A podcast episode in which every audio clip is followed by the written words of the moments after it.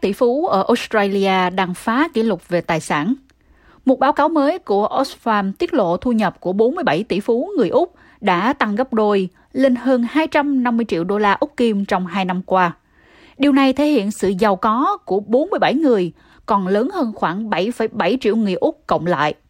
Rob Robert, giám đốc của chương trình Oxfam Australia, giải thích những hiện tượng chính của báo cáo này. Tài sản của ba người Úc giàu nhất đã tăng hơn gấp đôi kể từ năm 2020, với tốc độ đáng kinh ngạc là những người này thu về 1,5 triệu đô la mỗi giờ.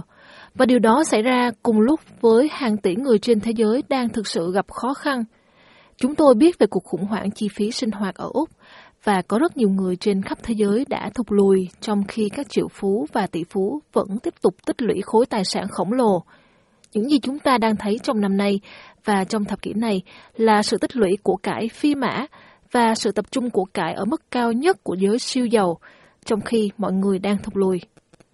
Ở Úc, những người nhận hỗ trợ thu nhập đang ăn ít hơn hoặc thậm chí là bỏ bữa do chi phí sinh hoạt tăng cao. Điều này đã thúc đẩy lời kêu gọi chính phủ giảm triệt để khoảng cách giữa người siêu giàu và phần còn lại của xã hội bằng cách thay đổi hệ thống thuế.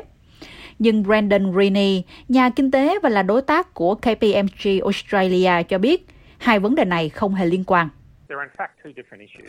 Um, Trên thực tế có hai vấn đề khác nhau.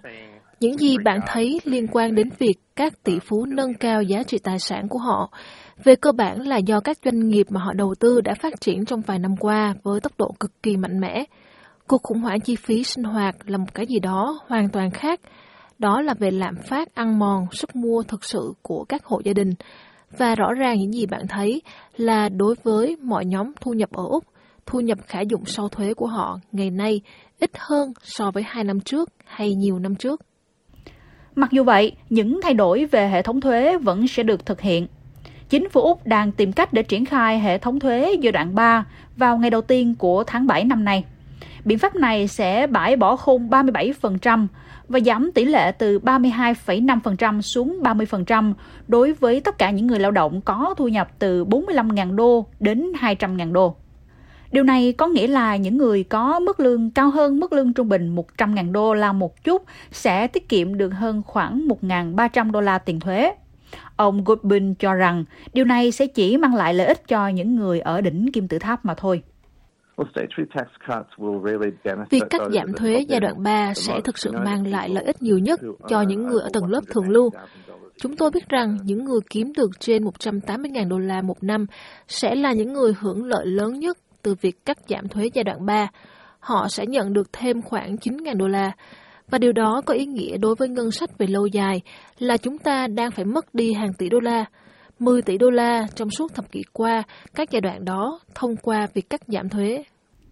Ông nói rằng việc đánh thuế tài sản là một bước khởi đầu tốt hơn nhiều để giảm bất bình đẳng. Uh,